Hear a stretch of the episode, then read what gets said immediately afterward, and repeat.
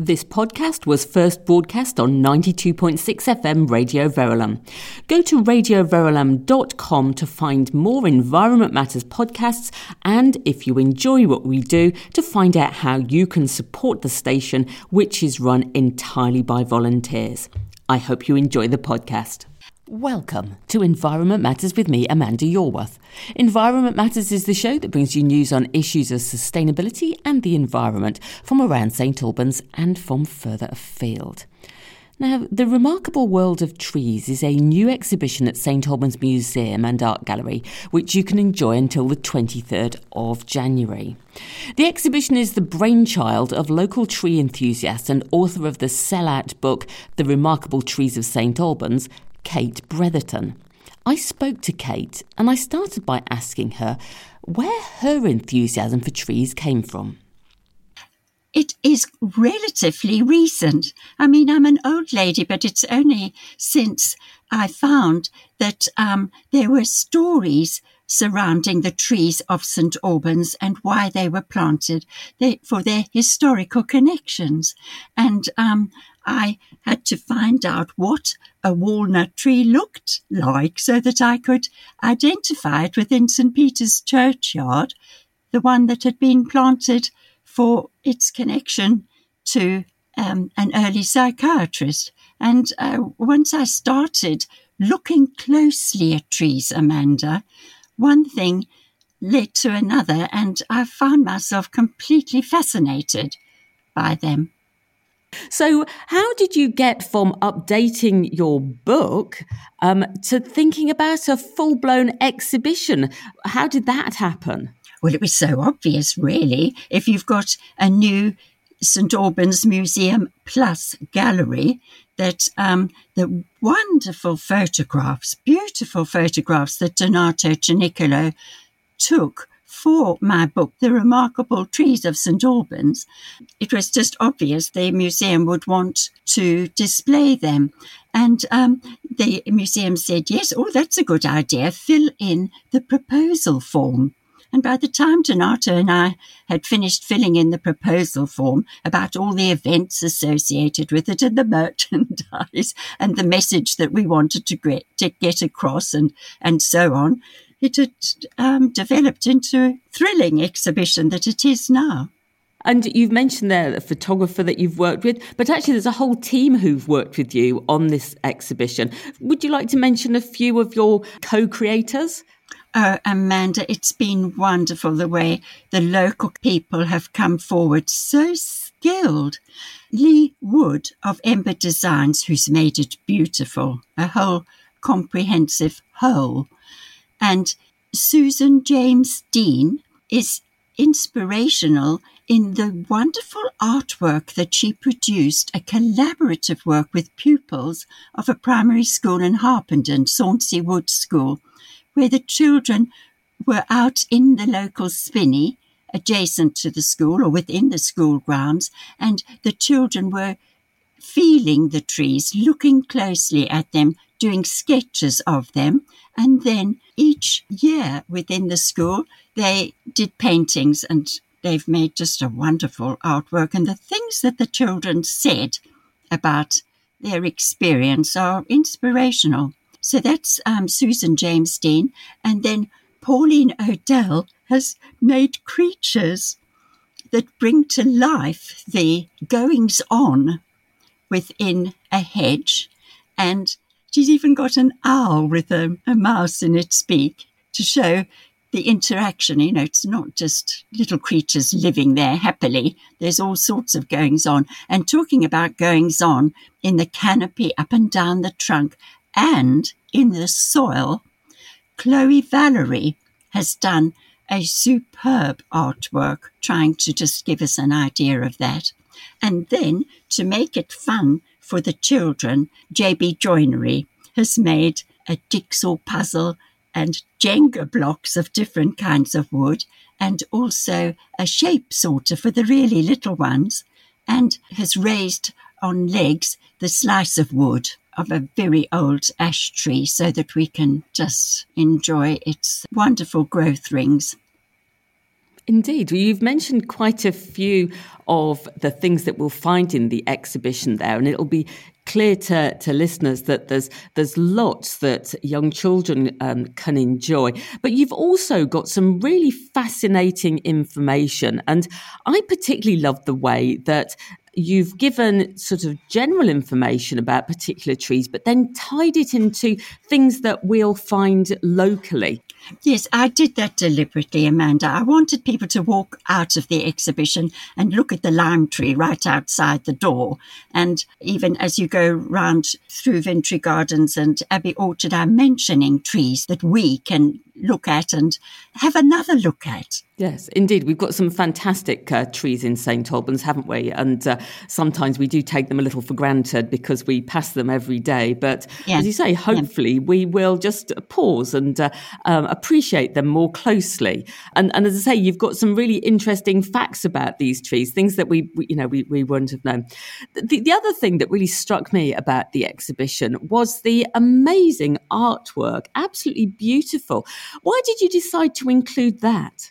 Well, it was a kind of obvious, perhaps, to do art inspired by trees, um, and also music inspired by trees, and literature. The Ver poets have been contributing all sorts of prose and poems. And there, we've made a little literary corner where you can sit comfortably on a chair and take a moment to look at Donato's lovely photographs on the video and um, you know, as a slideshow and um, listen. Do you know that one of the the buttons, if you press button four, there is a rap done by a young person so keen for us all to realize how important trees are to our climate and how what a difference. I think Lee has called it our greatest weapon against climate change, the tree. And it's all there in his rap. Not to mention, I mean, Julian Godley sings like an angel, and so does Nina Vintner, and um, her lovely Der Lindenbaum, the Schubert song that she recorded when we were doing our campaign to save the lime tree in Bricket Road. That's there on one of the buttons to listen to too. So, what do you hope we'll be inspired to do when we uh, when we've been to your exhibition? You, we want us to look more closely at trees. Is there anything else? As you come away from the second room, there is a list of the amazing variety of nature conservation groups we can join in St Albans and district. Also, just being able quickly and easily to donate to the national organisations like Trees for Cities, the Tree Council, the Woodland Trust. It's there as you come out. Just ways in which we can help trees to thrive because they are our greatest weapon for sustainability and for mitigating climate change. So the exhibition continues until the 23rd of January. Um, but you've got plans that as the trees outside change with the seasons, that the things within the exhibition will be tweaked a little bit as well. Would you like to just tell us a little bit about how you're going to um, give us an incentive to revisit your exhibition? Well, first of all, there are lots and lots of events, Amanda. So there are things like guided walks through Batchwood, through the Heartwood Arboretum of native trees, and things like that. Also, lots and lots of activities. Indeed. So, just returning right back to where we started with your book, The Remarkable Trees of St. Albans, which you've updated, we'll all have a, an ear out for uh, Christmas presents. Can you just tell us a little bit about your book? Well, um, I wrote it because, um, as I say, I found out that in the 1970s, trees were planted in St. Albans but for their historical connections. And the stories are good, Amanda. I wanted people to know about them. And people wrote in to say which were their favorite trees, trees that I had to be sure to include in it. And um, they're an eye opener and a joy. And so many people say to me, it's the photographs that make it, and they do. They are lovely. And also, Amanda, we had a photograph competition to herald the exhibition, and there is a calendar of the winners. and they are lovely too. So that's available at the museum shop, both my book and the calendar. Lovely. Kate, thank you so much indeed for, for telling us about that. And thank you, Amanda, for letting me spread the word about it because people will enjoy it. I am so thrilled and proud of it. You can find details of all the events that Kate was talking about on the St Albans Museum and Art Gallery website and also on worldoftrees.org. Now, inspired by the remarkable World of Trees exhibition, the St Albans based wildlife community group, the Wilderhood Watch, have just launched their Plant a Hedge project. Nadia Bishara, coordinator of the Wilderhood Watch, wants us to take a good hard look around us and see if we can find somewhere to plant a hedge this winter. I spoke to Nadia and I started by asking her why she decided to focus on hedges. Well, this is actually a project I've been meaning to do for ages. And um, when Kate launched her Remarkable World of Trees exhibition, I just thought, brilliant opportunity. Basically, she's asking everybody to go out and do something. I thought, well, actually, there's a perfect thing that everybody could be doing. And it's exactly what she's talking about in her exhibition. Indeed. So, why are hedges so much better than fences?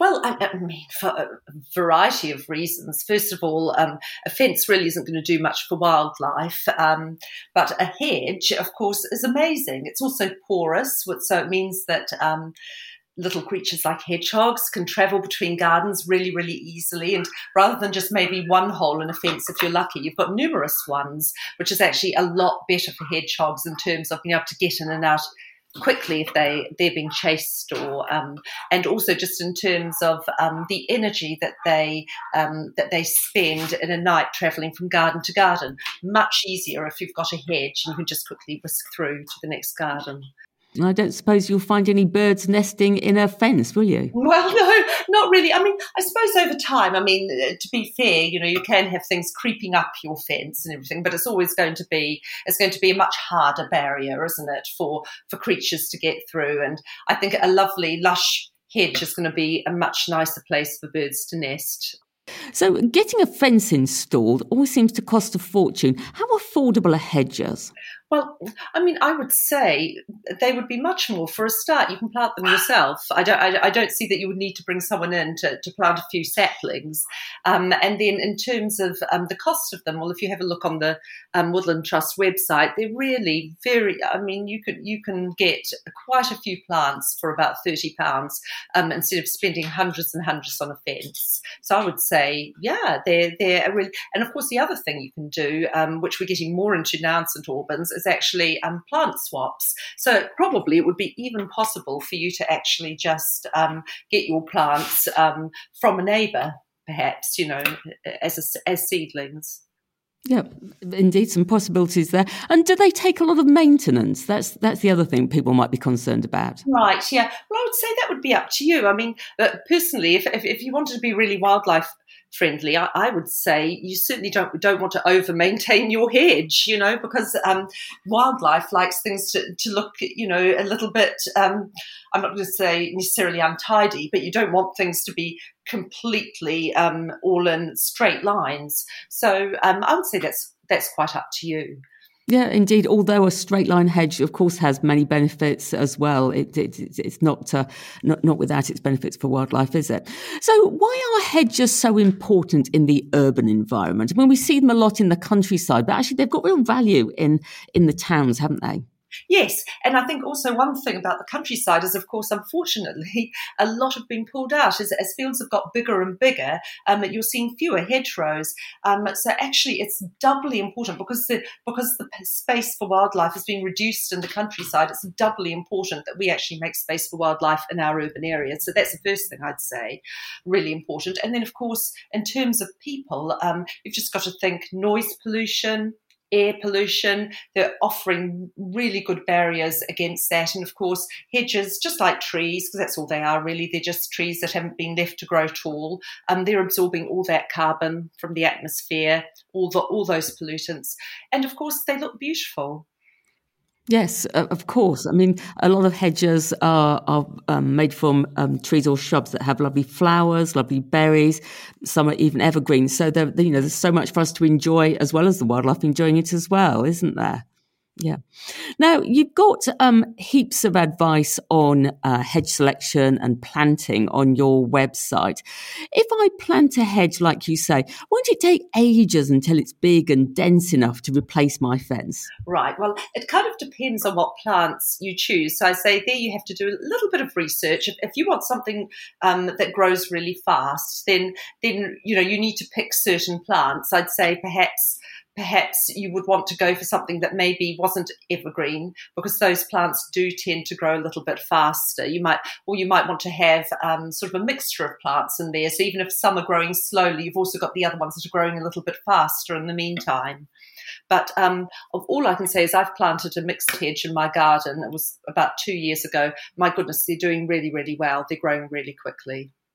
Well, that's good yeah. to hear. And and how about um, kind of the opposite of things growing really, really kind of big. How about if we've got a really small garden? I mean, I'm thinking of some of the tiny front gardens in St Albans. Mm. Is there any space for a hedge there? Can they be of any use? Yes, yeah, because because uh, really there's a space for, for a hedge anywhere. I mean, you can have it as big or small as you like, and and you know, however you have it, it's going to be really, really valuable habitat for wildlife, and it's going to look a lot nicer just thinking now, um, you've launched this project. What would be your vision for St. Albans for this winter? If we could ma- wave a magic wand, what would you like to happen? Well, I would like to see everyone out planting because when you think about it, I mean, a lot of our gardens are really quite small. It might be quite difficult for people to plant a tree and then let it mature um, and grow to full height. But a hedge, you can basically plant anywhere. I think it would be lovely to see networks of hedges between gardens and along the rear of people's gardens, all along streets. I mean, that would be amazing. Can you imagine? Then, then wildlife would have a lovely habitat and the ability to travel between habitats by using those hedges as corridors. That's that's what I would love to see. What a lovely vision, Nadia. thank you so much for telling us about that.